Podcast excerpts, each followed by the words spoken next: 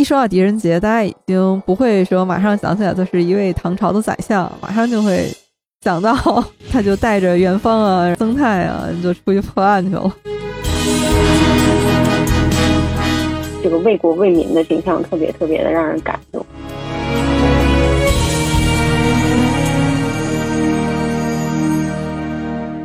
大家好，欢迎来到这期的银杏树下，我是福尔猫。我们这期呢非常有幸，请来了野生宝库的主播阿野老师。阿野老师和大家打个招呼。Hello，银杏树下的听友朋友们，大家好，我是隔壁野生宝库的主播阿野。呃，今天也是特别开心，可以来到猫猫这里做客，可以跟大家第一次不聊音乐，我们聊点别的。对，我们今天请来一位音乐主播，这个野生宝库啊是声音的声啊。不是野生动物的那个野生，我想起来前两天有一网友还在说，我看这个播客，我还以为是个野生动物保护的播客，怎么还聊起了梁静茹？我也看到那条，看到的时候我就在想，我需要精进一下自己的普通话水平。哦，没有没有，在评论区经常看到留言就是啊，阿野的声音好好听啊，原来阿野是女生。然后 很多人不知道我是女生，做视频之前做微博。然后确实很多人都以为我是男生，加了微信或者是看到我朋友圈才发现我是女生。这个名字可能会给大家一些误会吧。我和艾野呢还有一个特殊的缘分，就是发现我们都是沈阳人啊，都是沈阳老乡。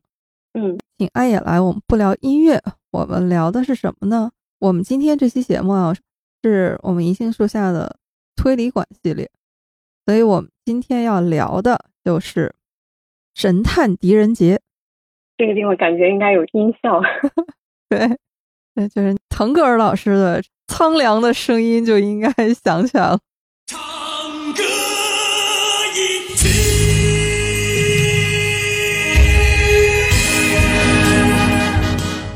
是是，狄仁杰都想不到，咱们俩那次是聊梁静茹那一期，对，居然聊了没有几句就抛开了梁静茹，开始聊起了神探狄仁杰。这一部陪伴了我们很多年的神剧，嗯，这个也是蛮神奇的。从梁静茹开始聊起，因为那天我发了一个即刻动态嘛，我正好是在准备梁静茹那期节目的稿子，我就在探讨时代滤镜的这个问题，就跟猫猫老师聊起了一些童年的回忆，就说我正在重温《神探狄仁杰》这部剧，然后发现我们两个都很喜欢这部剧。我也是特别激动，这次可以借这个机会来一起聊一聊。对对对，我也是。我们可以说是一拍即合。嗯，阿野，那我就想问一下，你是什么时候开始看这部剧的？是从一开始第一部就开始入坑了吗？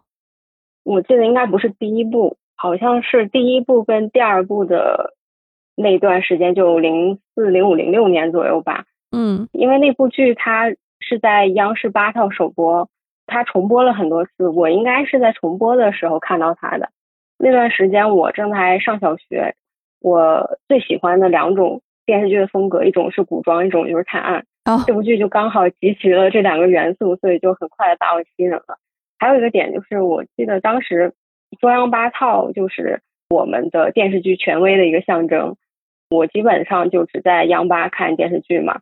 我记得当时。乔家大院、林海雪原，还有闯关东，就是从央八播下来的。所以在我心里，就是央视八套是我国电视剧最权威的殿堂。感觉是一部根红苗正的追剧史。对对，然后就开始看了第二部、第三部之后就连起来了。嗯，我有很多剧也是在央视八套不期而遇的，特别神奇。嗯，就除了像咱们这种国产剧，我第一次看到。英剧《马普尔小姐》那个探案系列也是在央八吗？对，在央八，它是在晚上比较晚的那个时段，对，也很神奇。呃，那个时候央八是有固定的引进国外剧集的频道是吗？应该是吧，反正我印象里面，我第一次很系统的看《马普尔小姐》就是在央八。哦，那这个我才知道。央八真是也带给我们很多美好的回忆啊。嗯，因为这个剧它也是根正苗红的，就是央视出品的剧嘛，因为它出品人就是央八的这个负责人，所以说它确实是很正的央视出品 啊。所以这部剧吧也特别神奇，它整个剧情因为都是我们知道它编剧就是钱雁秋导演自己哈，然后他其实是先写了书，然后把它拍成了剧。嗯，对，是有小说的。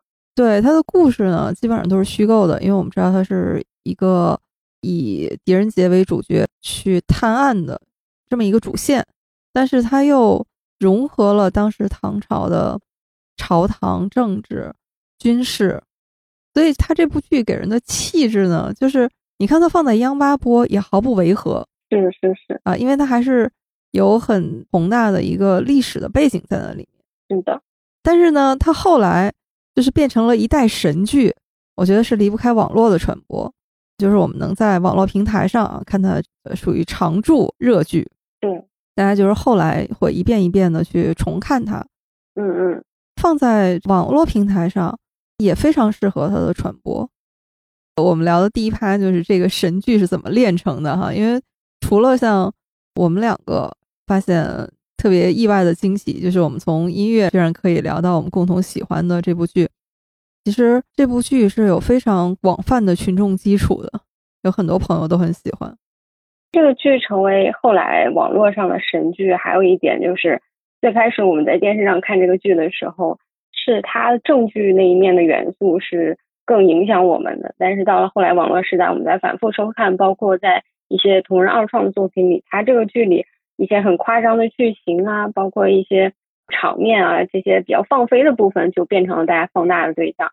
所以说，也是后来到互联网上之后，它变成了神剧的这样一个原因吧。我觉得，嗯，因为当时它在电视上热播的时候，大家就津津乐道，就是有一些金句频出，比如说大家都知道那句“元芳你怎么看”，对这个话也很神奇，因为后来据考证，四部狄仁杰是没有。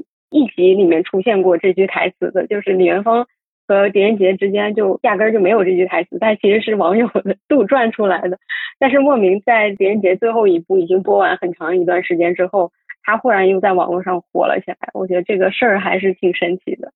是的，是的，我应该也是不是从头开始追的，因为第一部开播的时候我就压根儿就没看到。那个时候呢。一个是工作也很忙嘛，可能就没太关注电视剧这块儿。后来在网络平台上看到了呢，第一部看了几眼呢，就被劝退了。是什么原因劝退呢？我现在回想起来，可能是因为他开始的时候就是这种服化道啊，透露出一种比较简陋的气质。嗯嗯，当时就先割下来了。但我是到什么时候开始不能自拔的呢？就是后来偶然间看到了第二部蛇灵那一趴，蛇灵真太精彩了。对啊，然后就看的真是欲罢不能，一口气看完了。之后我又再回过来头来回补，把第一部啊、第二部的第一部分关河遗影，包括第二部的第三部，反正就是把第一部和第二部整个就给补全了，大概是这么一个过程。之后第三部我就接上了。就第三部播的时候，我就是跟着播出的节奏就开始看了。嗯，我这里可以穿插一下，就是再给大家介绍一下整个这个系列剧的背景吧。嗯，剧的一个前身啊，还挺有意思的，我觉得，因为这个剧有两伙人嘛，一伙就我们说的铁三角组合，导演和编剧钱导、狄仁杰、梁冠华，还有元芳、张子健嘛，他们也是组成一个铁三角。对，那还有一个就是这个剧的出品人和制片人张文玲女士，我觉得她在整个系列剧当中的地位也非常重要。因为最开始呢，他其实是太原电视台的一个创台的一个主创。那当时太原电视台就有一系列的狄仁杰系列的电视剧。啊，对，好像那个时候是九几年，但是当时在当地的反响就特别好，播出的状况也很好。后来张文玲她跳槽到央视之后呢。想做一个项目，他就选择了狄仁杰的这个题材，也是他找到了导演钱雁秋，把狄仁杰的这个案子给发展下去的。所以我觉得他在这个系列当中还是有比较重要的地位的。这个剧零四年首播了第一部嘛，前三部是两年一部的这个节奏，但是到了第四部的时候，这个铁三角和张文玲之间就发生了一些纠葛。张文玲是比较希望在下一部的剧集当中。加重这感情戏的内容，嗯，但是我们都能看出来，钱导他并不太 擅长感情戏，他也不希望说改变这个探案剧的味道，所以说两方就有一个矛盾。所以张文玲其实是把“神探狄仁杰”这五个字的商标版权给收回来了，也就导致了我们其实第四部的时候，它叫《神断狄仁杰》嘛，它其实不属于真正意义上的第四部了。嗯后来是张文玲，她去带着资源找到了当时最红的女演员杨幂 幂姐，拍了这个《神探狄仁杰前传》和傅大龙，反响平平，大家还是不太接受他们这个组合。最后是一六一七年的时候吧，是又拉回了梁冠华老师拍了第五部，但是基本上就没什么水花了。那这个就是这个剧大概的一个背景。哦，今天也特别感谢阿野普及了一下这部剧幕后的很多故事哈。你说到他那个前身太原那边拍的狄仁杰系列，那这个又是很有名了，因为那个可以一直追溯到上世纪的八十年代、九十年代。嗯，对对，八九十年代的时候，对，他是拍过两次。八十年代的时候，八六年拍过一部叫《狄仁杰断案传奇》，它是有原著小说的，是荷兰的高罗佩写的一套大唐狄公案，是把高罗佩的小说翻拍成了电视剧，所以当时那个剧反响确实很好，因为那个原著小说也非常精彩嘛。嗯到九十年代的时候呢，因为当时《狄仁杰断案传奇》他没有拍完，高罗佩的小说写的很多嘛，那到九十年代的时候就接着拍，把这个《狄仁杰断案传奇》又拍了两部，就基本上是把高罗佩先生的原著小说都拍成了电视剧，当然中间也有些改编了，而且中间也是出现过第一部的演员和后面两部的演员哈，也是那个主演也是有换过人，嗯，是这样。对这一趴呢，我们可以后面就是说这个狄仁杰啊，就是他这个神探这个 IP 的一个演变的历程的话，我们再展开说。刚好跳到这儿可以补充一下这个两个点。嗯，但是高罗佩的这个狄公案和神探狄仁杰，他的这个气质又是完全不一样的。对，这个主要得得益于梁冠华老师，我觉得 也包括钱雁秋导演他的故事的设计。是是是，在高罗佩的这个《大唐狄公案》里面，狄公他主要还是作为一个相对更底层一些的官员，他作为一个县令去破获的一些，就是以这个县为单位的哈这样的一个区域内的探案的故事嗯也很精彩。但是神探狄仁杰，你会发现他的场面会更宏大，嗯，一下把这个格局拉开了。对，因为他这个时候狄仁杰就已经是官至这个宰辅，宰相，对，整个故事的大幕经常是在边关战事，在朝堂之上，甚至武则天也是其中一个非常重要的角色。对，很多案子都是围绕他展开的。对，所以在看过，特别是他前面几部，很多都是那个背景都是大唐和突厥这种边关战事一触即发这么一个紧张的两国交战的这种态势里面出现的一些敌我之间啊，有一些案情出来，狄公怎么样去抽丝剥茧，在这么一种危急的情况下，最后是既挽救了国家，也是避免了百姓之间生灵涂炭。所以这个格局是很大的。嗯嗯嗯，对的。哎呀，咱们都是看了很多遍哈这部剧，在这些剧情里面，你是更喜欢哪几部，或者说你印象更深的故事？呃，我个人是更喜欢第二部的，因为我觉得相比来说，第一部的时候，它各个主要角色还在塑造的初期，还没有那么的丰满。嗯第二个呢，也就是从案件上来说的话，第一部你看它是有三个案子嘛，它相对来说每个案子的体量都比较小，也相对来说比较简单。第二部跟第一部在剧情上，蛇灵它是有个衔接的嘛，嗯。就是说它相当于从那个故事到了一个更大的延续，也像你之前说的，呃，融入了这个多国的战事的主题，内奸啊，这种反转啊，再加上动作戏上也有一些很精彩的升级，所以我觉得第二部整体来说质量都是非常高的。那第三部，我个人觉得是在剧情的设计上有一点点夸张的嫌疑，所以我觉得相对来说还是第二部更好。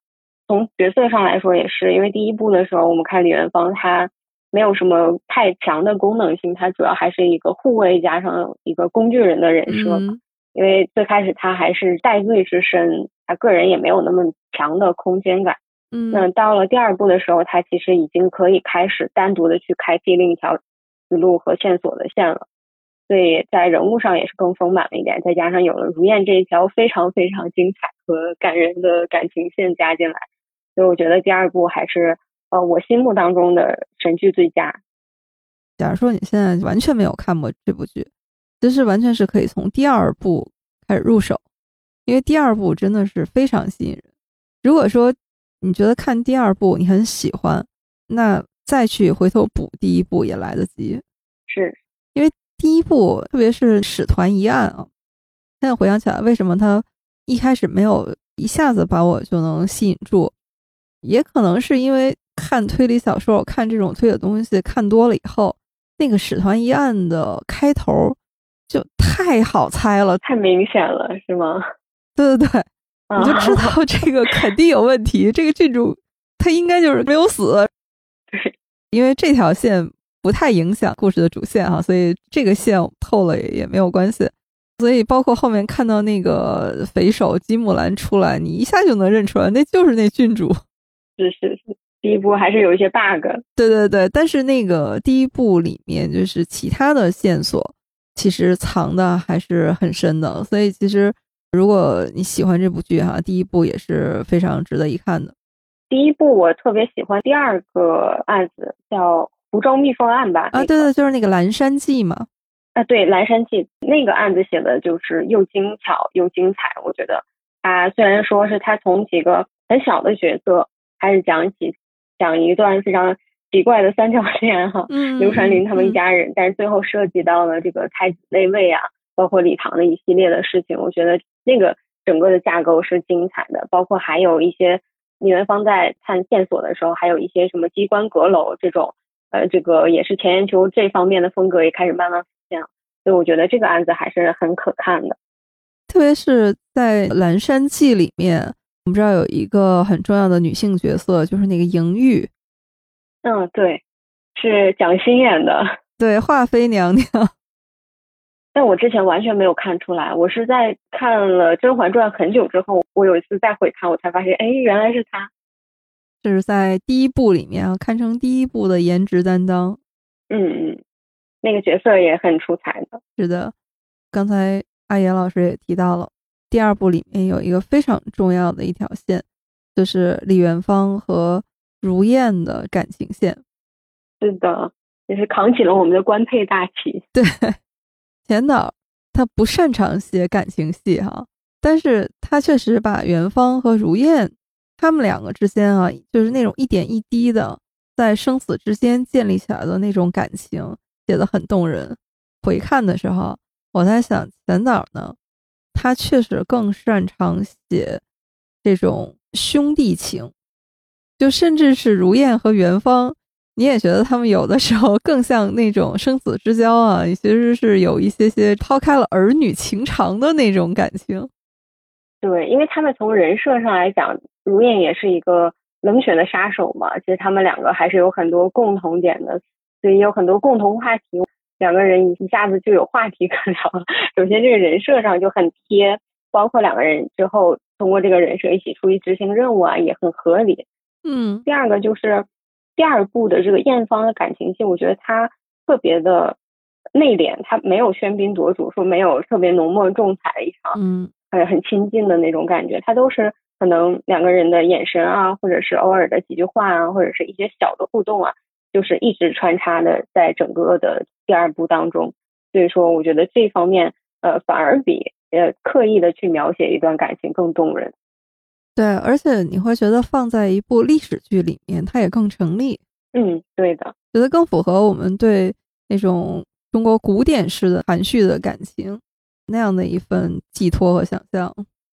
其实回忆起来，其实李元芳从头到尾也没有一句很正式的表白，可能就是那句，当时如燕的那件身份被揭穿的时候，他问元芳说：“为什么？”在送剑的时候要跟狄仁杰说那句话，嗯，然后李元芳说了一句，说是我的私心吧，就可能唯一的那一句就点到这里就为止了。所以我觉得那一点的这个情绪也是特别东方，但是特别戳人。我想起来他们之间还有一段对话，特别的搞笑。元芳不是让如燕做一件事情吗？如燕就说：“哎，你让我这样一个禽兽去做这个事儿哈。”李元芳还特别正经说：“嗯，如果一个禽兽改邪归正，就变成了一个好禽兽。”对的，他在这个剧里完全就是大直男。对，我当时真的是差点一口水喷出来。我说：“这个禽兽什么时候可以跟‘好’这个字儿然后搭在一起了？”对，还有一段，他们之前一起出去执行任务，李元芳就很愁，说也没有线索。如燕说：“那没关系的，这次至少有我陪你嘛。”然后李元芳说：“啊，有你陪又怎样？” 对，太值了，真的是。是的，如燕有一次气的就说李元芳是棒槌。对，真的是个棒槌。对，但是如燕一直都是。没有那种很多古装剧里小姑娘一直在闹啊或者怎么样，人家就是偶尔撒撒小脾气，但是回头就还是特别深明大义的。她是那种不矫揉造作的女孩子，就很可爱、很灵动又很活泼。是的，我觉得这个江心妍塑造的真的是太好了。这个如烟的这个角色，也是因为张老师啊，也是专业的演员。嗯，他也是东北人，他是黑龙江哈尔滨人。啊，嗯嗯，是吗？他就是中戏科班出身的。哦，他在这部戏之前，其实跟元芳的扮演者张子健，其实两个人也有过很多的之前的作品的合作，也演过一对儿，所以说可能火花也比较多。我对他表演有一个挺深的细节可以分享一下，就是在李元芳受伤醒来，狄仁杰来看他的那场戏，你记得吧？嗯。这个李凯顾和邱静两个人就一直在旁边吹李元芳多么的英勇。这个时候，如燕就是有一种别人在夸我夫君的娇羞感。他在画面的对侧，就是一直保持着那种神色上有有些害羞，心里其实还有些得意的那个神情拿捏的特别好。可以回去重新看一下那段，觉得演的真的是塑造的特别好。嗯，那这个我要回头再去看一下这些细节，剧里面。呃，我觉得特别打动我的还有一个是第二部的第三个案子，就是那个江州案的时候。哦，我也很喜欢那个案子。他们因为是陪着狄公到了江州，等于那段时间是狄公暂时离开朝堂，一个休养生息的时候哈。所以那个时候呢，狄公和他们都是一身布衣，然后他们经常就是在江边钓鱼、吃饭。嗯，特别温馨感觉，对，很普通的一家人，觉得他们三个在一起就是一家人的感觉，是特别的和谐。我有很多时候特别希望结局就停留在 第二段最后他们泛舟江上，然后钓钓鱼啊，烹烹茶呀，显得特别的幸福。所以大家就可以想象，到了《神探狄仁杰》的第三部，突然如燕没有了。啊，是这个解释也是很奇怪，说他回定州老家了。对，关键是他第四部又回来了。我觉得第四部的时候，这个我觉得不是针对演员啊，是这个角色的感情线的塑造上是前导，我觉得是出现了一些偏差。他第四部的如燕完全就是没有了第二部的那种感觉，就变成一个很爱吃醋的女孩子。真的不是针对演员，因为曲珊珊老师她在第三部的时候扮演宁氏那个角色是扮演的很好的，把一个很勇敢的复仇的这个女性的形象诠释的特别出色。但是到第四部换到如燕这个角色身上，确实是有一些不太合适。所以这个也是为什么大家觉得后面的狄仁杰好像比起前两部啊就略有逊色。嗯，除了剧情上有些变化以外，我觉得这种。演员的设计和情感的走向上，也是让剧迷不太能接受的一点吧。是，这里面有一个小小的插曲，就是当时剧里面有一个小细节，狄公和如燕说：“我有三个儿子，就没有女儿。”那这个是符合历史记载的。对，狄仁杰在历史上就是有三个儿子。哦哦，是在同人二创的世界当中。对于他这三个儿子的人设啊，真的是明明白白。他的前两个儿子是光远和还有一个叫什么来着？应该是狄光嗣和狄光远。呃，反正他是前两个儿子在我们这个二创世界当中是正经人，就是正经为官，跟父亲一样。嗯，但是他第三个小儿子呢叫景辉，好像是在所有的作品当中，他都是一个插科打诨、不务正业，还对李元芳怀有敌意的这样一个形象。我不知道这个背景是从何而来，但是好像从我看第一篇同人作品的时候，他的一个形象就是如此啊，我觉得还挺有趣的。他第三个儿子好像在史书上的记载评价也是非常不高。嗯，那还是有所依据。对，我们刚才聊了一下，就这部剧我们非常喜欢的一些人物和角色啊。整个这部剧我们刚才也说到了，因为它就是放在大唐武则天那个时代背景之下的，所以我们一会儿一边聊呢，一会儿也会提到啊，就是可能这个人物在历史上有没有，或者是在历史上他是一个什么样子。我觉得其实这种对照也是特别好玩的一件事儿。是是是，哎呀，就是这部剧里面还有没有什么你喜欢的情节啊，或者是人物啊？哦，我特别喜欢王孝杰这个角色哦，大将军王孝杰。对，大将军王孝杰，他在第二部出场的时候，前半段确实是有感觉编剧被强行降智的嫌疑啊，就是把他的形象确实塑造的过于负面了。嗯，但是这个人在后来被狄公救回来的时候，也是一直特别忠于狄公。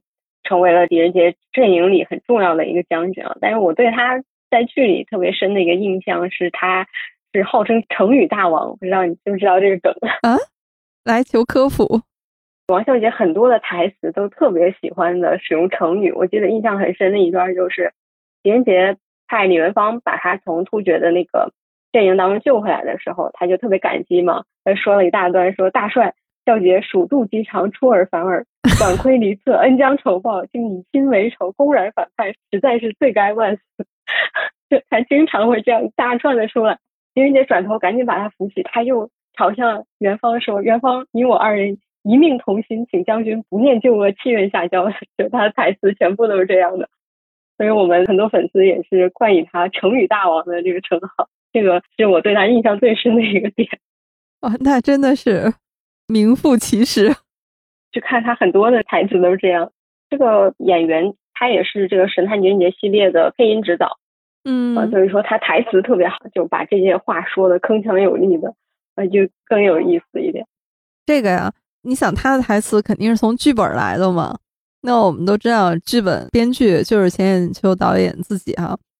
钱雁秋导演他从小就喜欢看历史，就是古书。所以他写的剧本有的时候就是文言的，对，很多都是半文言文的台词。对，出现几个成语，那都已经算是比较通俗易懂的了。剧里面动不动狄公就喜欢说谁谁你营业来访，就这种什么营业什么这种词儿，你想它出现在一部电视剧里面，反正你要是这部剧就一直看一直看，然后你发现啊，不单是。增长了一些历史啊、推理方面的小知识，连这个文言文功底 都有所长进，对，都得到了提升呢。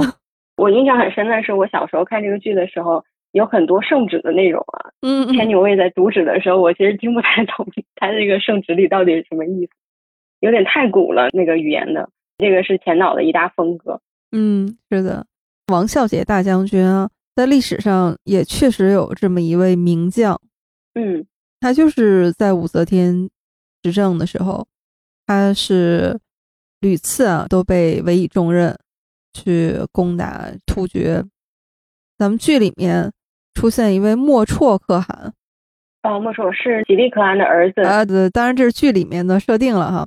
其实历史上是没有一个真正的吉利可汗的，但这个莫绰可汗啊是有这么一位，他就是王孝杰去打莫绰可汗。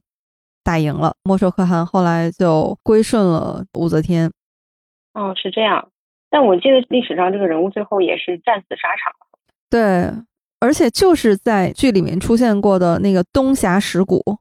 哦，哦，这都是能对应上的。对，那个东峡石谷说在现在的河北唐山附近。哦，就是字面意思，就是这个峡谷是非常狭窄的，在那个地方。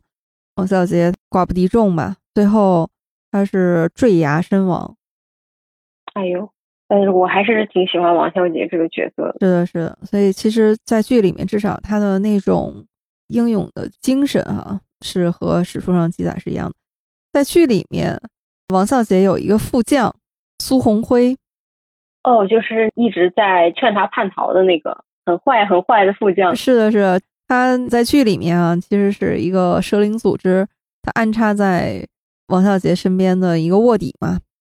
对，在剧里面呢，他是被王孝杰发现了以后，就一刀给杀死了。历史上也有这个人吗？对，我们刚才说王孝杰战死在东峡石谷的那场战役，当时苏鸿辉就是他的副将。哦，是这样。当时呢，苏鸿辉是因为这个敌人太多了嘛，他就逃走，呃，也是一个负面角色。对，但是呢，历史也是很有戏剧性。王孝杰当时战死沙场了以后呢，本来朝廷呢是派使者去斩杀苏鸿辉，但是在这个过程当中，圣旨还没到，但是苏鸿辉呢他就已经立功赎罪了，所以他最后是免于一死了。哦，是这样的，是的。说到这个，其实挺有意思的，就是这个剧里很多的角色其实是蛮重要的角色，嗯，像这个副将啊，包括我们后来看到的一些关州大吏啊、刺史府的这些长官，其实人物都蛮重要的。但是在这个剧里呢，就是用的都是一些一看就是群演角色，然后穿着不是很合身的这些官袍啊、将军服啊。呃，这个也是有一部分这个制作比较简陋的形象啊。哎呀，你说到这个，简直就是每次我看的时候都是觉得不吐不快的槽点。是是，这个确实是一个槽点。你看他们的衣服吧，就是那些服饰，我有的看着我觉得都肉眼可见的那个针脚都不匀。最不得忍的就是契丹，就算他的首都吧，就是那个十国。还有契丹的王宫啊，牙帐，很像泡沫做的。对，就是水泥都还没有抹匀，就透露着一种什么感觉呢？就是观众啊，你就意思一下，你知道啊，这个是契丹的这个王宫啊就行了，你就不要在意这些细节。对，钱导也是摆明了啊，我知道你看这个剧也不是在意这些细节，主要还是看这个剧情体验。你就特别神奇。我们刚才说它的制作啊。可以能看出来，经费肯定也不高了，这么一个制作比较简朴的这个剧，但是就是因为它的剧情，就能深深的吸引大家一遍又一遍的乐此不疲的在这看。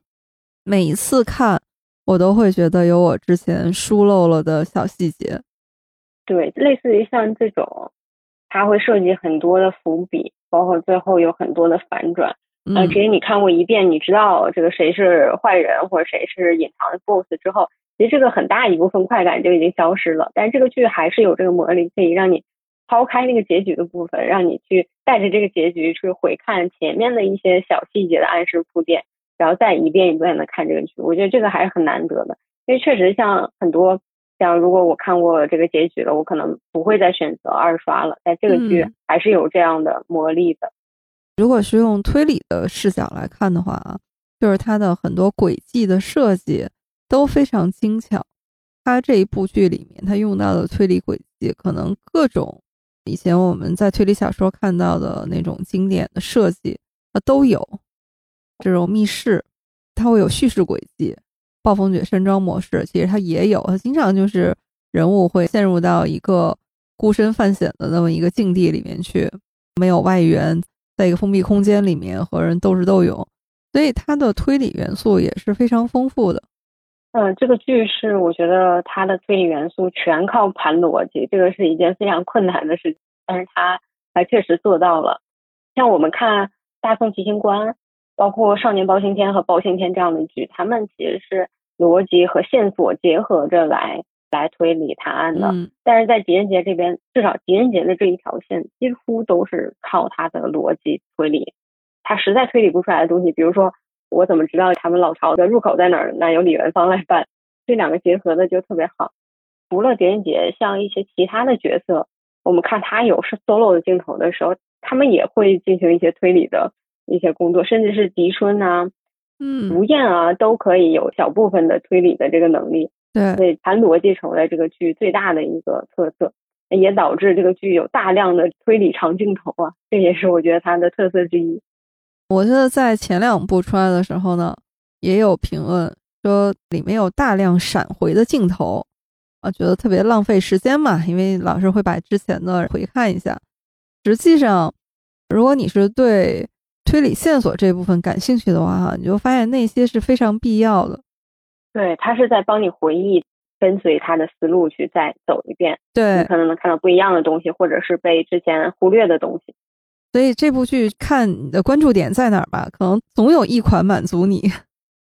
嗯，而且它确实是除了狄仁杰这条线，元芳的那条动作线也非常非常的精彩。那到了二三部的时候，他们两个甚至是我觉得都是相当重要的，承担的各自的角色嘛。对，像元芳那边，他会有很多的破机关密室的这样一些功能，包括去潜伏进敌人内部。我觉得这些都是消解了很多谈逻辑的这些枯燥的内容，带来了更大的可看性。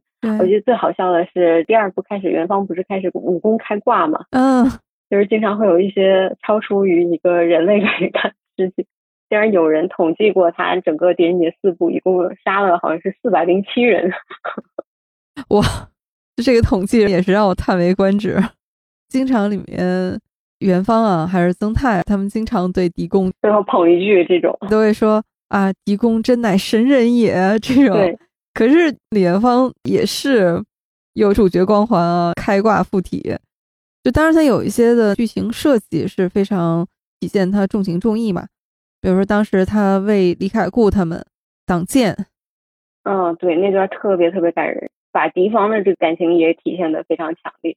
就最近，因为咱们俩要聊嘛，所以我又重温了一下，看到那段的时候，还是觉得哎，眼泪有一点要出来了感觉。所以也能看出来，这三部每部元芳遇到危险的时候，其实狄仁杰的态度是不一样的。第一部我记得在机关小楼说元芳可能没回来，狄仁杰是很冷漠，感觉是又要换一个位子上去了一个心情。但是第二部的这个中箭的时候，狄仁杰就已经非常非常的着急了。在第三部说这个元芳遇难的时候，狄仁杰是几近昏厥的这样一个状态，所以说也能体现出来两个人之间的感情也在不断的增加，呃，更浓厚一点，因为他们也是作为主角团最重要的两个人嘛。是的。因为第一部的时候，狄仁杰对李元芳就完全谈不上信任，甚至一度还怀疑，就到底他身边的内鬼是谁。两个人是没有建立起这种信任关系的。但到第二部的时候，你就明显已经能感觉到，包括狄公自己也是说，把脸方是当自己的儿子一样嘛。嗯，他们之间的这种深厚的感情，你是能够在剧里面就一点一滴的，能够非常明确的感受到的。嗯，所以他们这一条情感的线也是吸引了很多粉丝的喜欢，就觉得这是一种特别超越了亲情的一种连接。很多人把他们俩跟包青天和展昭做对比，其实他们俩会更浓郁一点。感觉展昭的气质呢，会更帅气和诙谐一些。就展昭，他还是一个侠客的感觉，虽然大家都说他是南宋公务员啊，但是他还是。身上有南侠的那个气质，对。但是到了敌方这里，李元芳从一开始第一步的时候，他就是一个很小、很低等级的一个军士嘛。狄仁杰一步一步带着他来在朝廷上打工，两个人的比较大的年龄差，也是有一种呃父辈的感觉。他们代表的是那种中国传统文化里面父子情的这一部分，也是非常动人的。所以说，其实，在主角团里，这个就显得曾泰的这个形象比较尴尬。哎呀，曾泰就是一口一个恩师，是的，但是。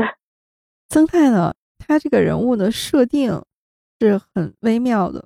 他自己啊，其实是对书生嘛，科举出身的。他是状元，好像是，也是非常才华横溢的人。但是后来呢，又因为仕途不顺，等于后来是去当内卫。嗯嗯嗯。我们这个剧里面有一个非常神秘的组织啊，就经常会。一撩开胳膊，发现一朵梅花的刺青。虽然是，哎呀，我觉得这个也是我一个槽点，就这个梅花也过于粗糙了吧？我说你们这可是武则天皇家内卫啊，怎么这个刺青搞得这真是？感觉还还会被袖子蹭的磨掉一些。对啊，一个叫梅花内卫，其实我们可以把它理解约等于有点像后来锦衣卫的这样的一些设定啊，当然可能会更贴身、更神秘一些。嗯，而且是只属于皇帝的。当然，这个在历史上这是没有的哈。武则天期间呢，她也是按照唐制，有十六种各种什么位啊，比如什么羽林卫、金吾卫啊，包括元方不是牵牛卫大将军嘛，这牵牛卫，嗯啊都有，但是没有一个就名称啊，叫什么梅花内卫。这个名字听的就像是杜撰出来。当然，每一个皇帝他肯定都有类似这样的职能的人嘛，就特务人员嘛。曾泰呢就投靠做了这个内卫，包括后来的江州案的那个温开，温开对也是内卫的。所以这个梅花内卫啊，也是这部剧里面一条暗线，一股力量。嗯，但是曾泰呢，可以说狄公是挽救了他，所以他一口一个恩师呢。从这个人物的设计来说，确实是情真意切的，嗯，但是又因为在剧里面给他设计的剧情，就把他表现的又过于弱智，对，就是他是非常溢于言表的，向狄公说恩师恩师啊，我们观众看起来就觉得，嗯，好像有点肉麻哎。呃，就是他还有一个很好笑的梗吧，就是说每次狄仁杰在推理的时候，邓泰就会插一句说。学生是这个想法，呃，叭叭叭说一堆，然后弹幕上就会说又排除了一个正确答案，又排除了一个正确答案，就是正太永远在是很错误的一个方面。但是我觉得这个也是必须的承担的一个这个角色的功能吧，因为你跟狄仁杰在一起，你们俩有差不多十分钟的时间在讨论这个案件，你在中间还要作为穿针引线的这样一个角色的话，他其实是还做的蛮好的，我觉得。其实这个啊也是。推理小说里面啊，常见的一种组合就是狄公、李元芳和曾泰，他们三个其实缺一不可的。嗯，在经典的推理小说里面，最主角光环的就是那个侦探，一定是有一个大侦探，这个就是狄公了。那还有一个呢，是侦探的助手或者搭档，是和他一起承担着一些陪伴、记录、见证这样的工作的。那在这部剧里面就是元芳，还有一个角色，一般就是愚蠢的陪衬，就落到了曾泰的头上。曾泰就是这样的一个角色，在福尔摩斯里面，这个大侦探福尔摩斯他的搭档就是华生，那同时一定有一个福尔摩斯的陪衬，就是苏格兰场。嗯 对，确实都是这样一个组合。刚才我们说了。很多人物和角色啊，那其实我们刚才都说了，有一个人我们是绝对不能忽略的，就是因为整个故事呢都是发生在他的朝代、他的时代里面，就是一代女王武则天。嗯，她确实是很重要，基本上四个案子，我觉得百分之八十以上都是围绕着他，或者是跟他有关联展开的。而且这个剧很大的一个特色就是明线在探案，但其实暗线可能是。其实一个政治剧，我或者涉及到很多的这个元素，因为我们知道狄仁杰他其实是代表着李唐一派嘛，是的。虽然他是武则天最信任的大臣，但是他仍然是代表唐一派。武则天那边是有他的两个侄子，代表了这个武士一派。那这两派的交锋也是贯穿了整个剧。对，在这部剧里面，武则天的扮演者是吕中老师。嗯，吴吕中老师演的真的太好了，我每次看的时候都感叹。吕中老师啊，演狄仁杰的梁冠华老师啊，就在他们身上，你真的能看到什么是演员。他们都是仁义最早一批的话剧演员，正派行脚的那个范儿就拿捏的特别特别的对。是的，吕中老师。扮演的这个武则天呢，我们也不说是服化道最简陋的吧，反正也是相当简陋的。服化道肯定是没给他加分儿，这个是肯定的。而且呢，注意看的话，他的形态啊，就是形体其实是蛮瘦的。对他很瘦小的，对。但是那个气场之强大，当他就在朝堂上和大臣们谈论军国大事的时候。你觉得哦，她就是一位睿智的、具有治国才能的女皇。其实武则天在这个剧里的戏份并不是太多，但是每一场戏都特别的出色。第二部的时候，刚开始是她不是有一个捷报的一个失误的情报嘛？他其实是大军全军覆没，然后那场戏她表现的真的特别好。一方面要压抑着自己那个情绪，然后维持着自己皇帝的这个形象，然后另一方面还要表现出来，至少是安抚那一个时刻的在场的一些大臣。对啊，那场戏表现的也是情绪层次之丰富，我觉得太出色了。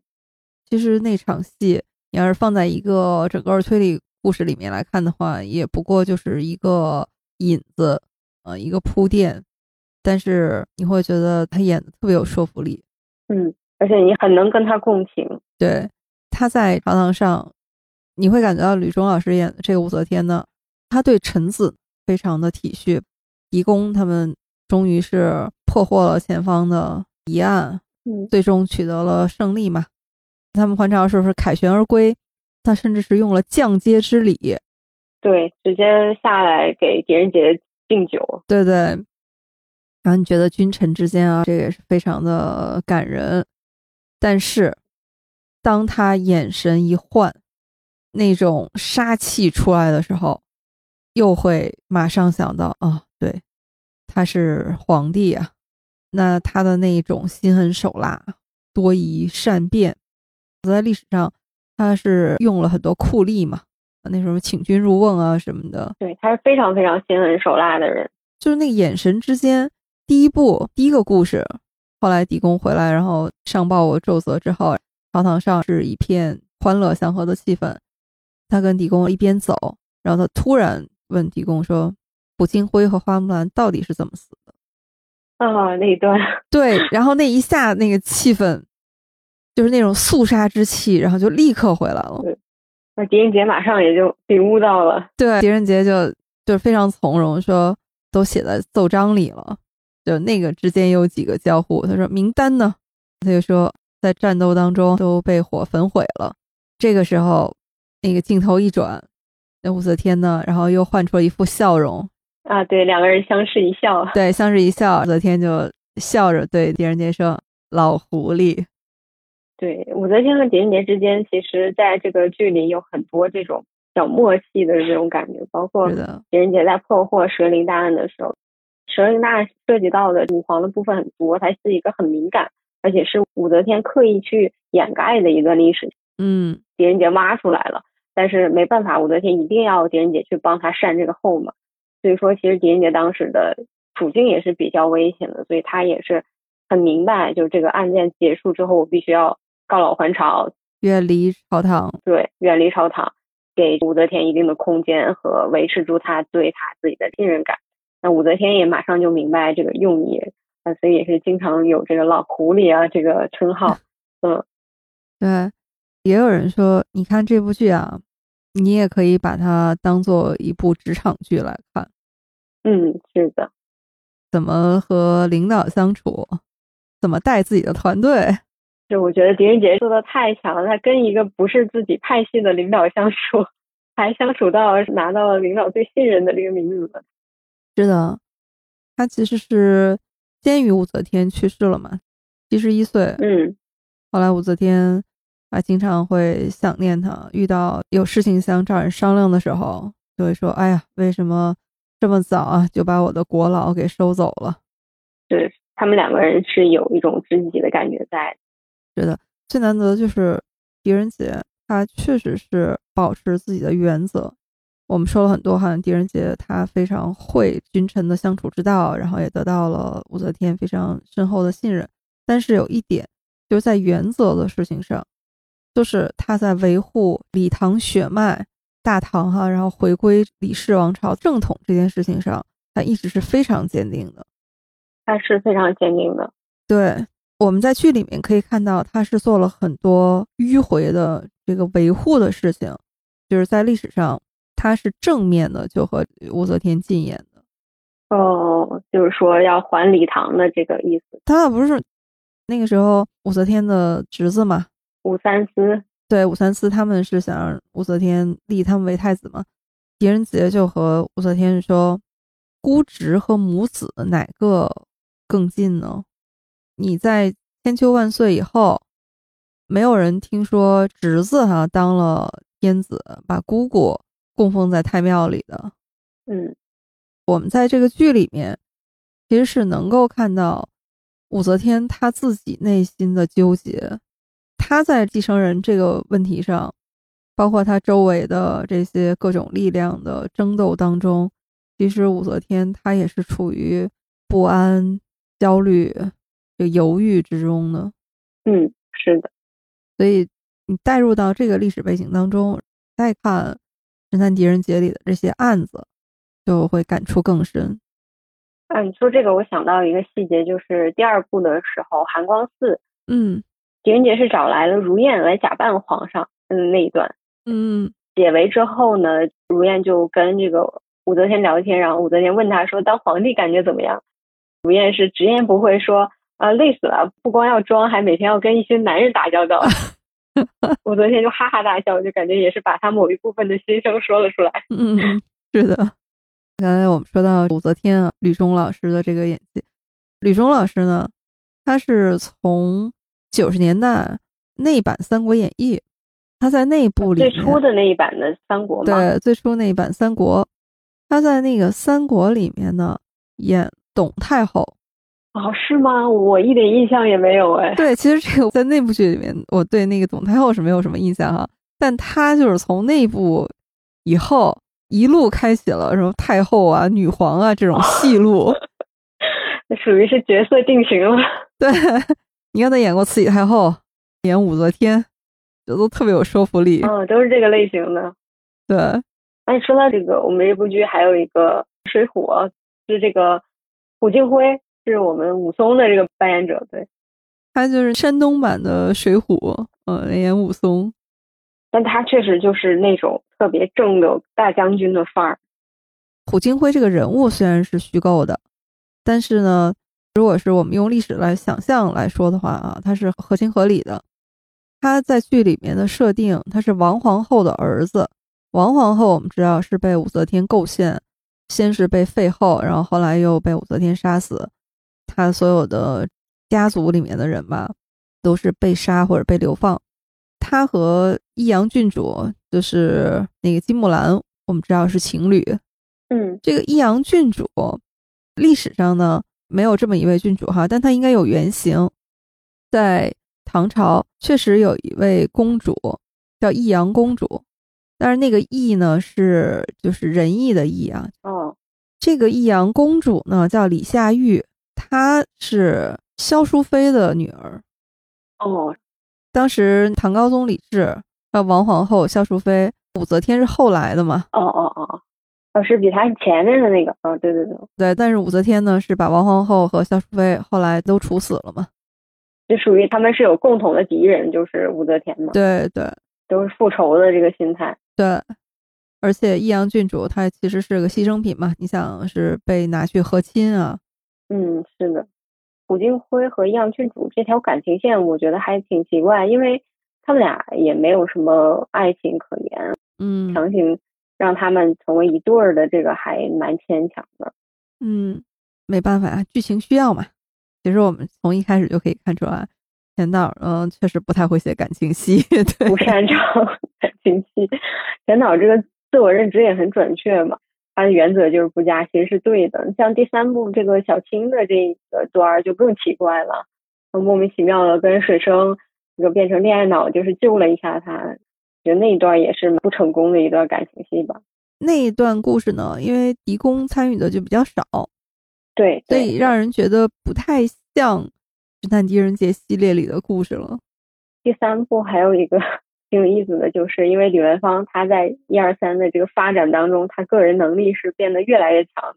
嗯，所以说每次他出去找线索的时候，这个线索是找的越来越多的。到了第三部谈高案的时候，他不失忆的话，他基本上自己快把整个案子都盘出来了。对，所以说必须得安排他这样一个情节，狄仁杰那那边才有好发挥，然后再安排重逢，再一点点。递进线索才合理，要不然他的这个能力确实是太大了。后期的时候，不过到了第四部，虽然如燕回来了啊，但是呢，一个是换了演员，大家看着就觉得不太像啊以前的这个如燕了，因为以前如燕是非常灵动俏皮的嘛。嗯，第四部里的如燕呢，就有点成熟，从形象上来说过于成熟和贤惠了。这又加了一位郡主，非常无理取闹。对，第四部的时候还给狄公也加了感情戏，你记得吗？啊，对对对，是的，这个更觉得让人匪夷所思，就没必要。对，那段真是看的，这都哪儿跟哪儿啊？嗯，有一点脚趾抠地。奉劝千岛不要再碰感情戏了。你说给狄公加那感情戏，也是有一个小细节。狄公跟钟夫人说：“我家里面已经有三位夫人了嘛。”啊，对对。其实，在历史上是没有记载狄公到底有几位夫人这件事儿。哦，是这样。但是呢，高罗佩先生的小说《大唐狄公案》里面，嗯，确实是给狄公安排了三位夫人。哦。特别是第三位夫人自己呢，就是有一些故事的。就在《大唐狄公案》的第一部小说里面，她是遭遇了很多不幸，后来是被狄公救了啊。然后那个狄公也开解她，后来她留在狄公的府里面，和狄公的两位夫人作伴，教狄公的小儿女读书。后来这两位夫人都力劝狄公把他收了吧。对，后来他就成了第三位夫人。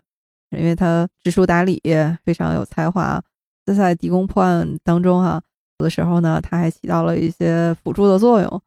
哦，在这部剧里，狄公确实非常爱救人，救完人就带在自己的身边。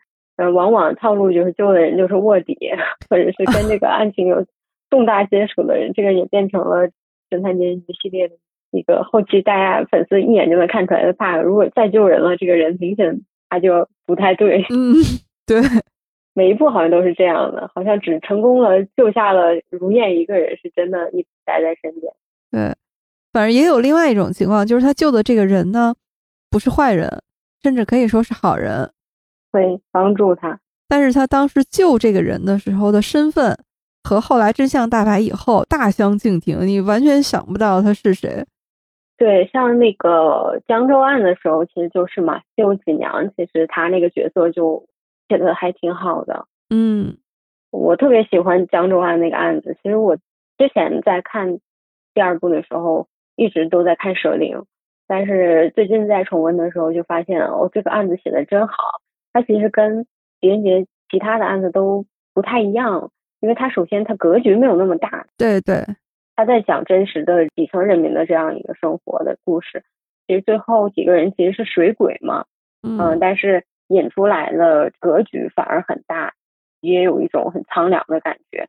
那最后相当于是个悲剧，但是我觉得那个结局还是蛮有意思的。狄公其实是偷偷放出了林永忠，嗯，这个角色也很有趣。你看他的名字，因为他其实是真正的薛青林嘛。对，他在给自己重生取名的时候叫林永忠，就是也是在表达自己的这一番心。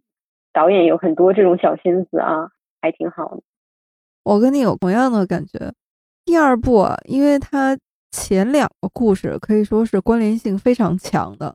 对对，第二部的第一个故事呢，是把蛇灵这个组织引出来了，嗯，铺陈开来，让你知道啊，现在已经有这么一股势力了。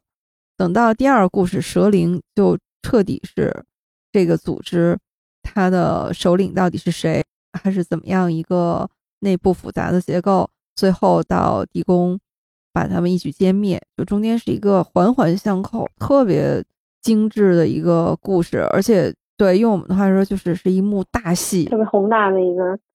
到它落幕的时候呢，你就会觉得心里面非常的怅惘，觉得好像这个怎么就结束了呢？对，是会有这种感觉的。所以到第三个故事的时候，开始就有点进不去。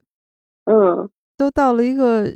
小县城蛇灵那个大组织也没了，就是好像狄公好像就缺了这么一个强大的对手。但这个小故事是慢慢越发展越到后面越精彩。是的，而且它涉及到了一些比较灰色地带的感觉啊，包括在这个案子当中，李文芳也说，他不像之前有那么强烈的是非的感觉，他在这个案子里有一种无力感。那其实后来好像是播出的版本也有了修改，就是他把最后的元凶从皇帝改成了吴三思嘛。嗯，但是我觉得如果是带入最原始的那个版本，那个劲儿会更强烈。再搭配着一个皇帝的一个影响力，但最后讲的是这几个平民百姓他们的特别悲惨、特别动荡的这段历史，你会有一种更强烈的冲突的感觉。武则天在历史上其实也是一个非常有争议的帝王。嗯，不管是对于她争取到了权力，最后成为一代女王这样的一个过程，也包括她在执政期间为了巩固自己的地位，可以说是大杀四方，甚至是对自己的儿子完全没有骨肉亲情啊，特别是张怀太子，就是李弘。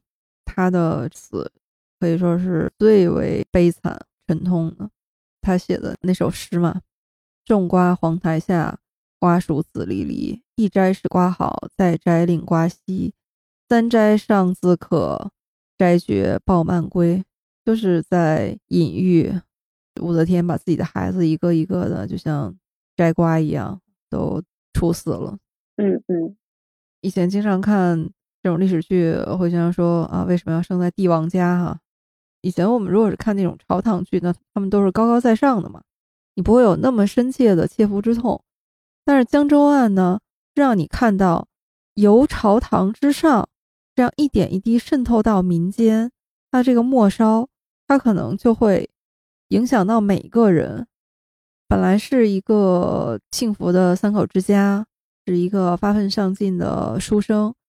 就一夜之间，嗯，就是祸从天降，完全是无妄之灾。就是因为有人发现了可乘之机，有可以让人图谋的东西。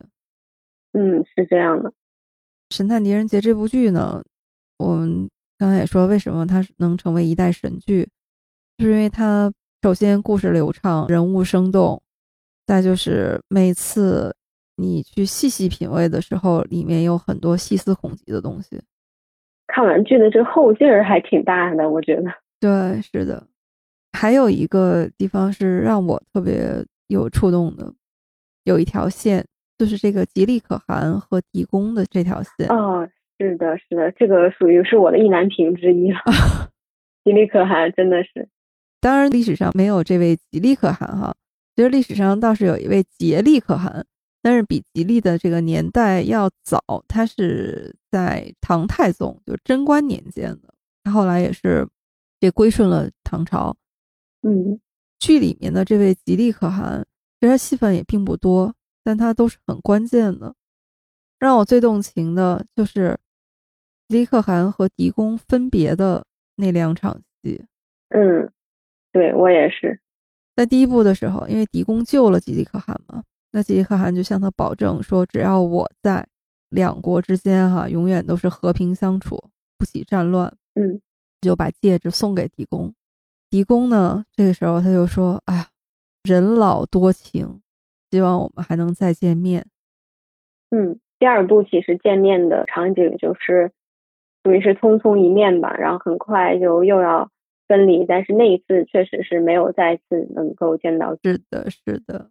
这个确实是有点可惜，因为我觉得狄仁杰跟吉利可汗之间那么深厚的情谊，也是因为两个人有着非常共同的理念，就是为国为民，他们都是秉承着这样的思想。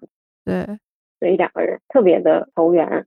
第二部那么匆匆的分别之后，就觉得没有一个特别正式的场景告别，或者是好好说话呀。然后第四部其实可汗就去世了，这个确实是让我意难平的一个地方了。第二部再见的时候，就是两国战事其实是一触即发的，但是因为他们之间还有着那份信任，最后还是化解了这种误会。嗯，但是就是刚才你说的，匆匆一面，匆匆分别了，在最后就没有再见面嘛。这个意难平就说他是那么英明的一代君主，最后死的这么轻巧，就说没就没了。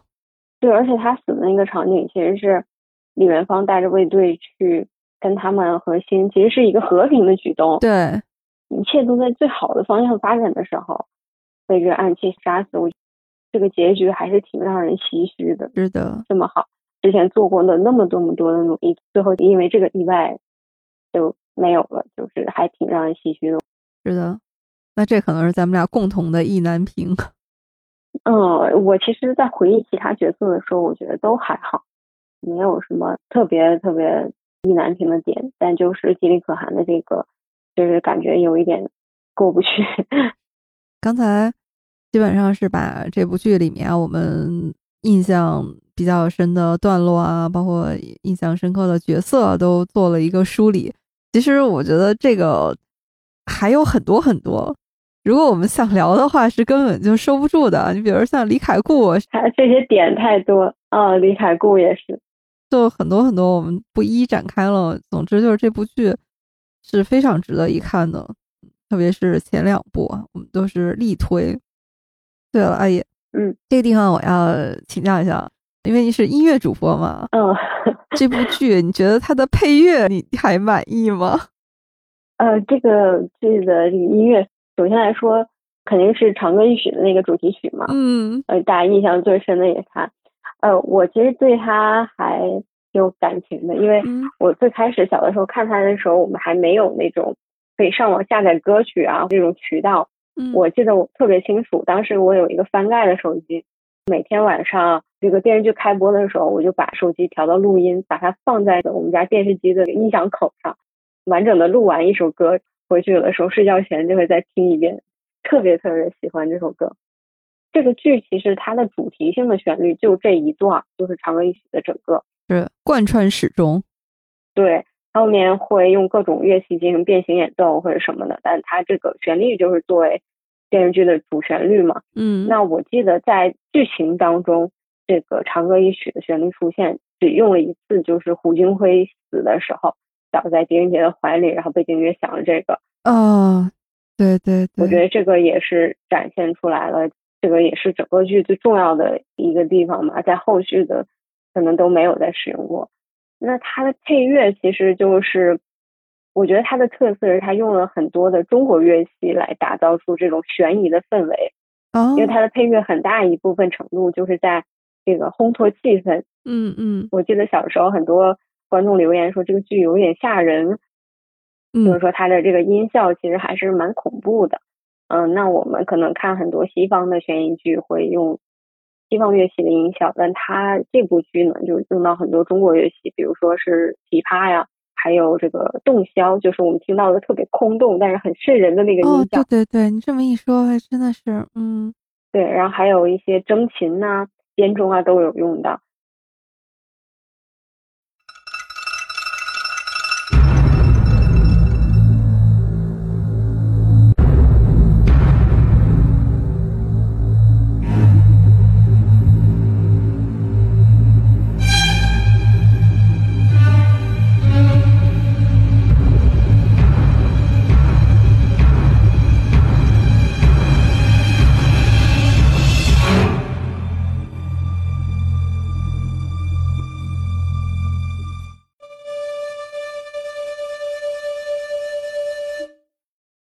这部剧的配乐不是说做的特别好，而且这个前导在他后来所有的电视剧里都用了这一套配乐，所以说时间长了已经有点听麻木了。嗯，对，包括后来在拍那个《燕双鹰》那个系列的时候，也全部都是用了这一套的音效。片尾其实我觉得是特别偷懒的一种方式。仔细听他的片尾，可以发现他那个片尾其实前半部分是把这些。用器乐烘托做的这些效果音做了一个精华的集合，最后配了一段那个长歌一曲的主旋律的纯器乐演奏，就拼成了这个。肯定是电视剧一方面也是经费有限，在经费有限的基础上呢，它能用中国乐器烘托出这种氛围，它还是做的不错的。而且长歌一曲的这个主题曲也是相当的深入人心，腾格尔的这个声音完全把狄仁杰的这种。大气感、磅礴感，这整部剧的这种氛围强调了出来。嗯，我还是挺喜欢的。但是你刚才这么一说，我也觉得《长歌一曲》呢，其实奠定了这部剧的一个基调。嗯嗯，确实是。我们看这个悬疑再惊心动魄，很多场面再热闹，其实它的底色里面还是有一丝那种历史感的苍凉的。嗯，是的，果然是内行看门道。哎，没有没有。刚才阿野这么一梳理的话，我我在话筒这边就是频频点头，呃，也是想起来那些，比如说那个琵琶，对，那个琵琶的声音，它有点像音效，就是它不是那种特别完整的乐曲，但是在表现那种紧张的悬疑感的时候，那个气氛啊，还真的是拉满了。嗯，而且很多李元芳的动作戏，其实背景音都是用的琵琶这种。感觉很快节奏，然后又很激动的这样一个情绪都能够表现出来。嗯，琵琶曲里面有一套名曲嘛，就《十面埋伏》，看来这是有传承的。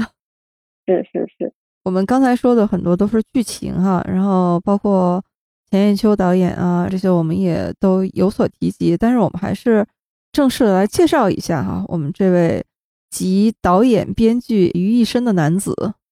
嗯，可以说是鬼才导演了。对，哎，真的是太鬼了。他是生在北京，但他的祖籍呢，其实是南方，是江苏无锡。嗯，而且他也是科班出身，他是北京电影学院八七届的表演系，专业是学表演的。所以看到他经常上去客串角色，忍不住要飙戏。他呢，和就是李元芳、张子健两个人是同学。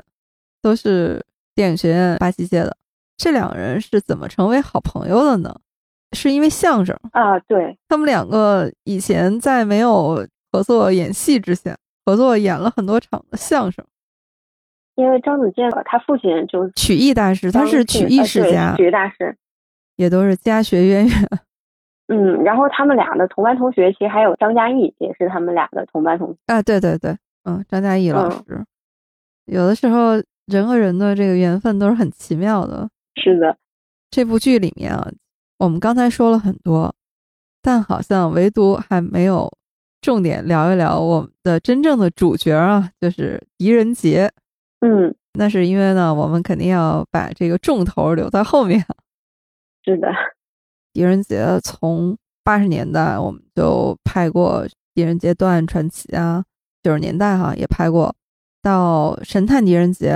是从零四年到一零年这几年里面拍了一共是四加一，就是我们一般觉得前四部啊，就是前导那个导演的嘛，这个是一套嗯啊，其实第五部呢，我们都觉得它有点不太像《神探狄仁杰》系列了哈，但因为也是梁冠华老师演的，将近十年的跨度里面，《神探狄仁杰》的这个系列，其实在这个中间啊，还有寇世勋老师还演过一版狄仁杰。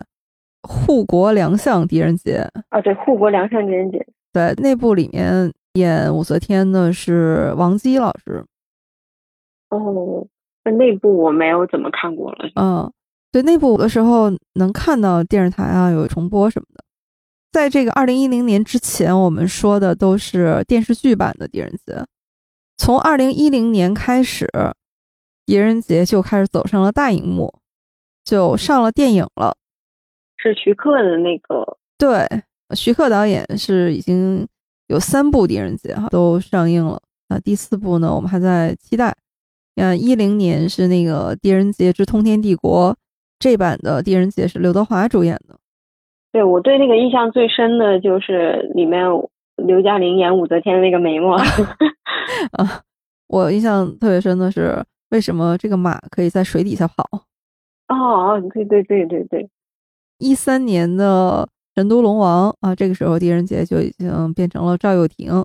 嗯，到一八年啊，《狄仁杰之四大天王》也是赵又廷版。那从一零年院线版《狄仁杰》上了以后啊，后来就有不计其数的那种网大，对，就开始疯狂拍这个 IP。对，狄仁杰已经变成了一个神探的代言人，就中国版的福尔摩斯。就是这样的一个神探的形象，这个 IP，那这个是怎么来的呢？历史上狄仁杰想那是一代名相啊，就是一高官，现在在文艺作品里面变成了一个神探的形象。嗯，这个其实是和他个人经历分不开的。他的为官之道啊，最早的工作经历一直就是在司法领域。哦，对对对，他最早他是做过汴州判佐、并州法曹、大理寺丞，这一路的过程，他可以说一路从基层做起，从底层一直做到大理寺丞。大理寺那个就是相当于最高法院了。嗯，这个断案一直就是他的本职工作。嗯，那在历史上他也非常为人称道啊，在一年内要判决大量的积压案件，涉及一一万七千人啊，没有一人诉冤。哇，还有这个记录？对，首先这是他的一个工作履历哈，代表着这样一种司法的公平公正。当然后来他官拜宰相嘛，我们看《神探狄仁杰》也好，包括其他的那些。以他为主角的影视剧里面，他的这个人物设定都是立得住的，嗯，并不是说我们凭空塑造出来一个神探的形象哈。对，好像从来没有人质疑过他这个身份的问题。对，这些文艺作品啊，也确实是从生活中来哈，到生活中去的。嗯，其实是有一些历史上的小细节，跟咱们这个剧里面也都是对得上的。你记得第一部里面？他去这个小莲子村那个地方的百姓呢，被胁从，相当于是反了嘛。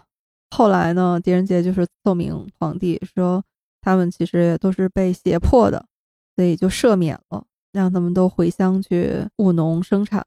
这些呢，也是在历史上有记载的，是真实的故事吗？对，当然不是小莲子村了，就是那个时候他是去做河北道安抚大使，就是当地的百姓被突厥所胁迫。后来他是奏请皇帝就赦免当地的百姓。嗯，我们为什么明知道故事是虚构的，但你还觉得很真实，好像很可信？就是因为这些点点滴滴，它是建立在狄仁杰他确实是从事过这些司法系统的工作，而且呢，他也确实为人清正，有这种啊，不能说断案如神嘛，反正至少是有很多这种秉公办案的这样的经历的哈。嗯，所以能看出来，这个钱导在前期做了很多的文案工作，做了很多合理的影视化改编吧。而且呢，我们刚才说的是狄仁杰他自己本身的经历，还有就是有一个深厚的积淀。我们历史上是有一个文学传统叫公案小说，就是这些断案的故事。我们的这个公案小说在中国古典小说里面啊是非常。自成体系的一脉哈，有很多很多种，包括我们熟悉的包公案，就是从《在家五义》啊这些小说里面来的，还有什么海公案，就海瑞的故事，还有施公案，就是反正各种公案。哦，是，都是从这个题材发展过来。对，其中有一部就叫《狄公案》，嗯，写的就是狄仁杰的故事。这个小说是在清末写出来的，而且作者是谁呢？现在也不知道。一共写了六卷六十四回，写的是狄仁杰，一部分呢是写他在当县令的时候怎么评判冤狱的，也有后面的三十多回呢，写的是他当宰相的时候啊，怎么来整肃朝纲的。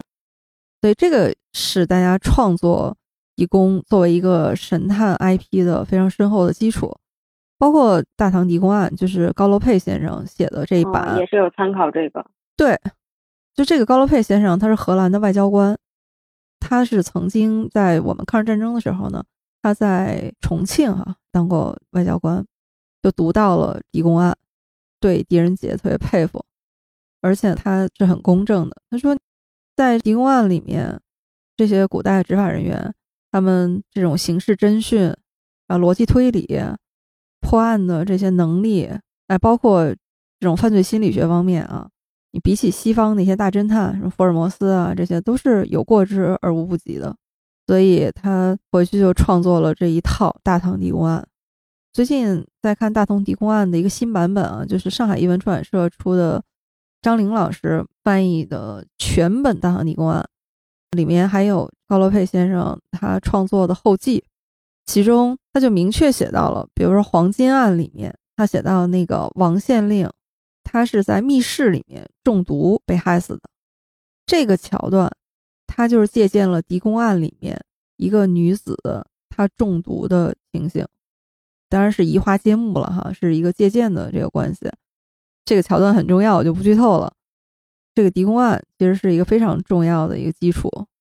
后面不管是小说还是各种影视剧的创作，其实很多狄公的神探形象可以说是在这个基础上哈越来越丰满，也越来越天马行空。相当于它是一个基底，然后大家在受它影响的基础上开始不一样的各自的创作。对，甚至是高罗佩先生的《大唐狄公案》啊，它的影响有多大呢？刚才我们说了很多都是国内拍的影视剧，狄公的断案系列。但是你知道，全世界来说，第一部狄仁杰探案为主题的这个电影是在美国拍的。哦，是吗？嗯，所以说都是呃外国人演的吗？那应该是，就是一九七四年在美国拍的一部独立电影，叫《狄仁杰之朝云观》。哦，好好奇啊！我打算回去搜搜看。对，我现在没找到资源啊。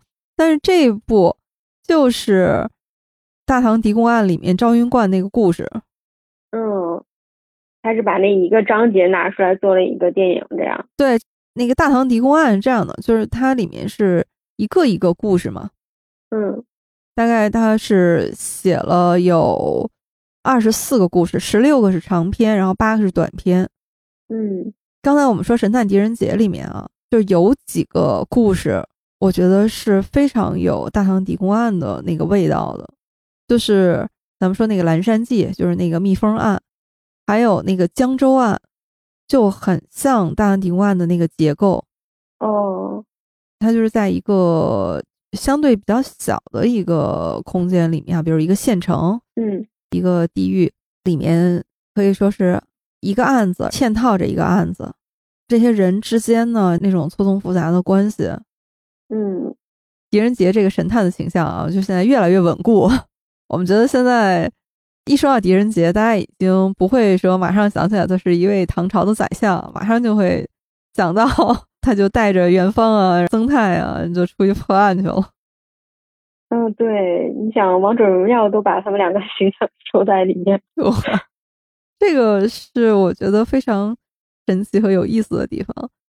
这是我们从历史人物到以历史人物为主角的一个古典小说，这样一路开发过来，把它写成现代的小说，然后再把它影视化，再有不断的二次、三次创作。狄仁杰这个人物在每个时代。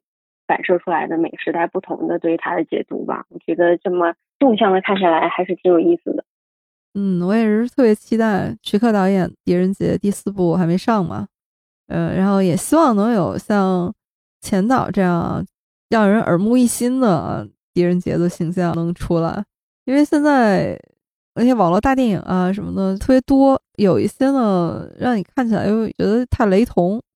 嗯。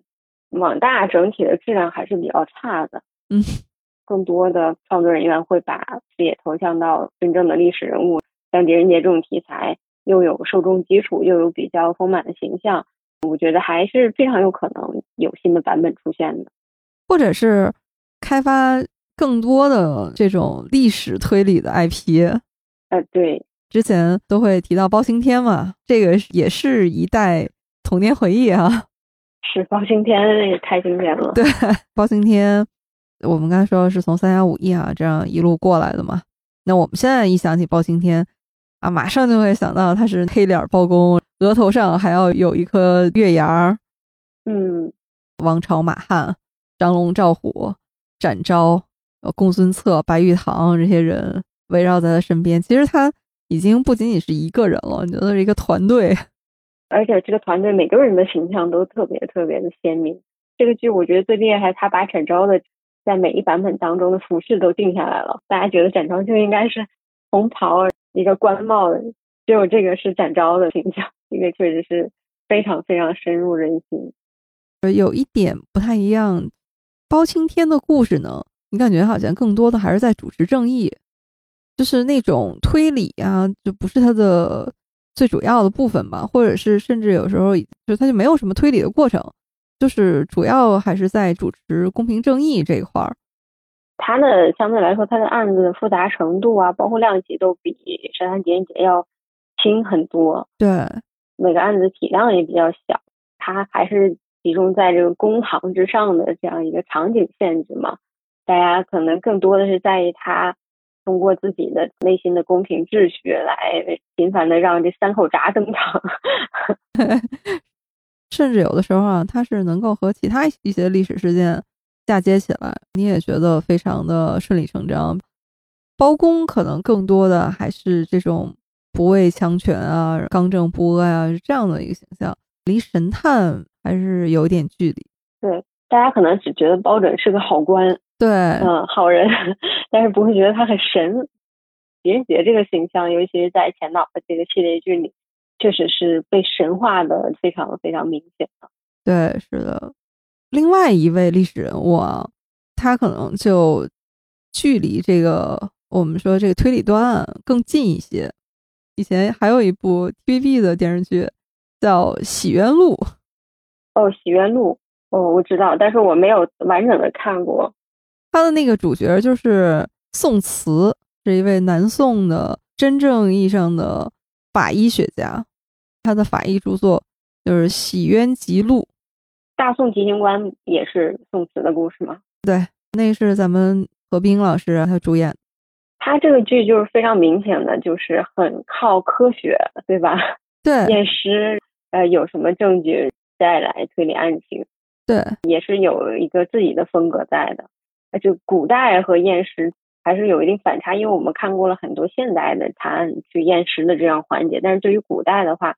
其实还是大家还不是特别了解古代有什么方法，所以这个剧也是补充了这方面的一个空缺吧。所以我是觉得，如果我们开发这种古典推理 IP 的话啊，我觉得宋词现在应该还是相对蓝海，可以 好好挖掘一下。是的，是的，期待一下可以。对，因为它会距离推理啊、探案啊，它更近了一步。就他是有很多就是法医啊、验尸啊这方面的很多的经验和著作。我记得就是《少年包青天》那个剧里，其实也有很多验尸啊，包括这方面的情节，跟包青天还不太一样。所以这个就是同一个人人物的模本，但是不同的演绎方式嘛。所以我觉得宋慈确实也是有很多的空间。是的，《少年包青天》啊，就有很多致敬金田一探案的桥段了。嗯。我是很喜欢看这种古典和悬疑推理相结合的这种故事的，嗯，它会产生很多奇妙的组合和化学反应。我们的传统文化放到一个历史的情境里面去啊，特别是那个时候，你看古代嘛，那肯定是没有我们现在的这种技术手段啊。对，那那个时候他怎么来断案？那个结合点就特别有意思。当然，这个也是大家对。神探狄仁杰里面有一些地方啊，觉得过于神的这个神了。对，比如说 大家觉得最匪夷所就是那个人皮面具啊，那个人皮面具确实是。但是很多的中国的古装剧都有这个桥段，可以易容嘛，这个还是挺神的。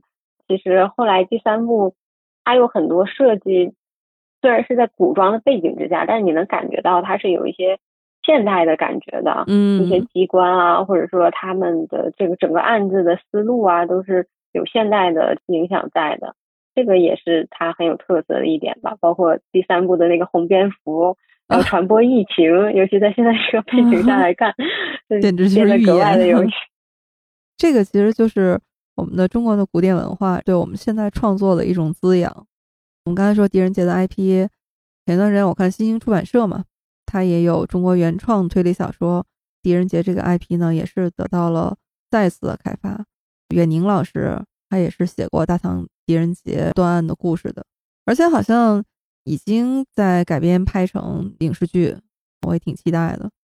近几年确实是这个古装的探剧好像是还比较空缺的。大家为什么会把比如像《神探狄仁杰》这样的剧奉为神剧，一遍一遍的再刷三刷？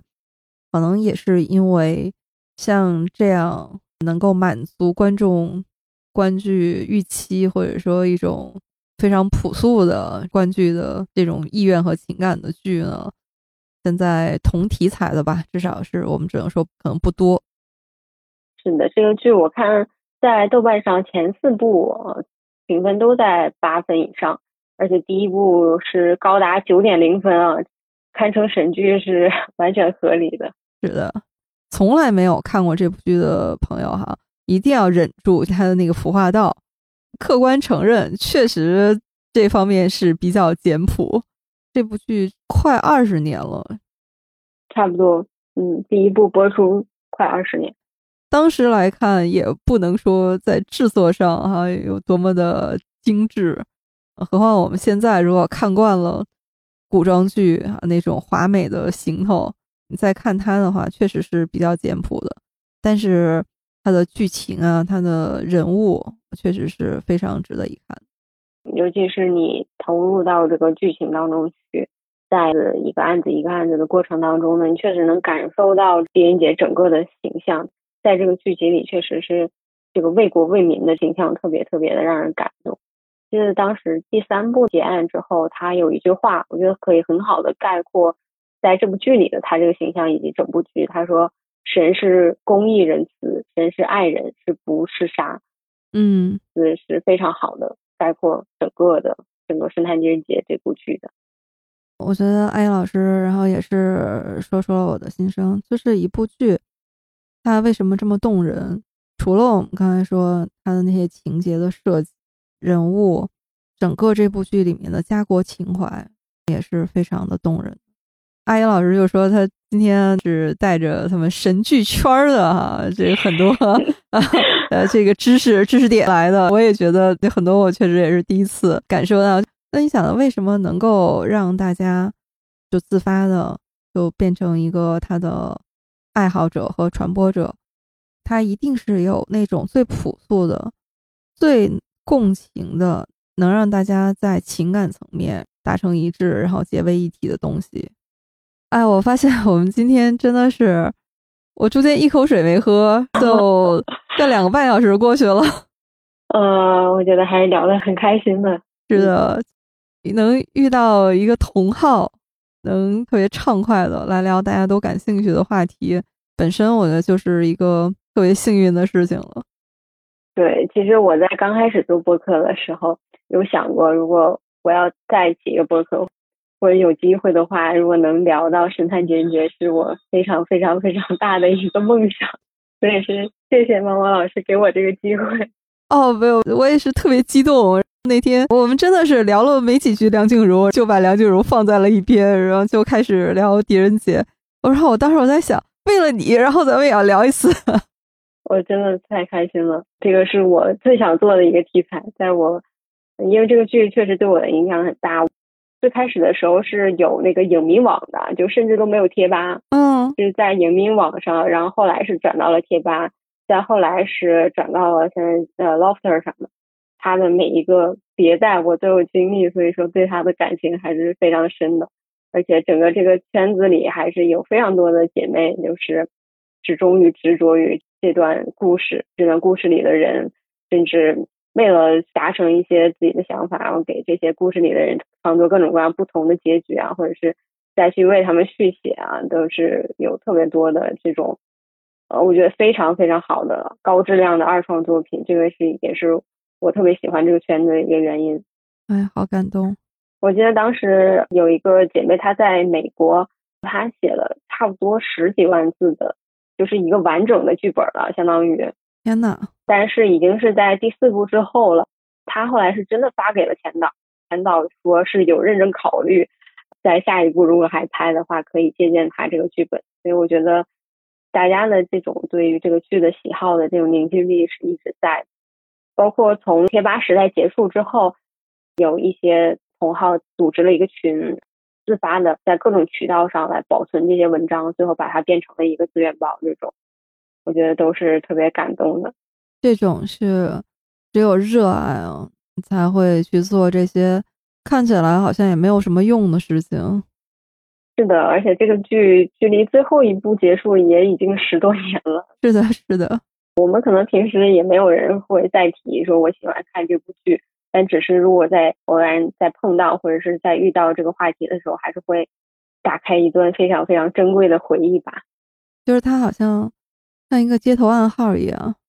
嗯，对的。当我们说出“神探狄仁杰”这几个字的时候，你就会隔空确认了眼神。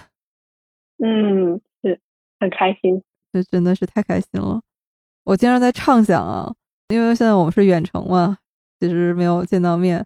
如果我们是能在沈阳，我觉得咱们这时候可能是坐在老司机里面，一边啃着鸡架，一边在聊天。哎呦，我晚上可以下楼订一个鸡架吃。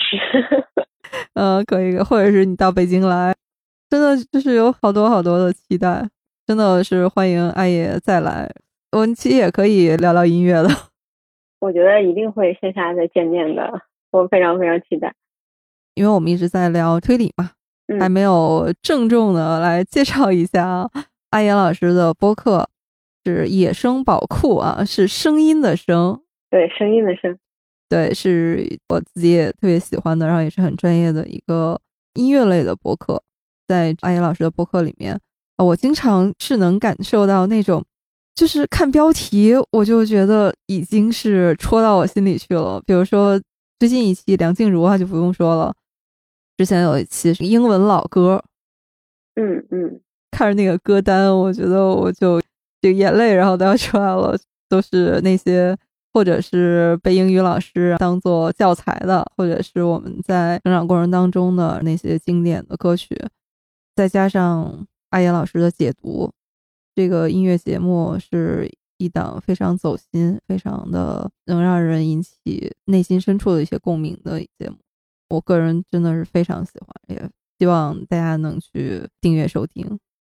谢谢谢谢谢谢萌萌老师帮我打了一波广告。没有没有，我也是野生宝库的粉丝嘛，而特别是沈阳的朋友啊，我觉得一定要让艾野老师看到我们沈阳的这个荧光棒啊。对，嗯，其实我比较喜欢这些在我们之前的回忆里存在的这些东西，把它重新挖掘出来，不管是音乐也好像这种影视作品也好。因为我们都长大了嘛，所以我们以不同的视角再去回顾它，就会有不一样的体验的。而不管到什么时候，我相信童年或者是十几岁的那段时光都是最美好的。嗯，所以希望我们节目可以给大家这样的感觉吧。我觉得就是我非常非常有意义的一件事情了。我觉得这是一个开始，后面如果我们还有更多共同想聊的话题，我们也。非常欢迎阿姨老师哈，你随时再来。好的，好的，今天特别开心。然后也包括我们推理馆，像这种的国产推理，包括这种公案小说的梳理啊，呃，包括狄仁杰。其实我们今天对于像高罗佩先生的大唐狄公案，就是小说这部分，其实我们是远远没有展开的。后面我们有机会的话，都是可以再单独拿出来哈，再详细的来聊一聊。因为这都是我自己非常喜欢看了很多年的这些作品。那我们今天这期的隐形摄像就先到这里，然后也欢迎大家哈收听订阅《野生宝库》。如果大家觉得我们这期节目还不错呢，也欢迎您推荐转发给您的朋友啊。我们也非常希望能在评论区啊看到更多的同好来一起交流，我们来一起回顾那一段在《神探狄仁杰》里面度过的时光。好的，感谢大家，拜拜，拜拜。哦，好开心。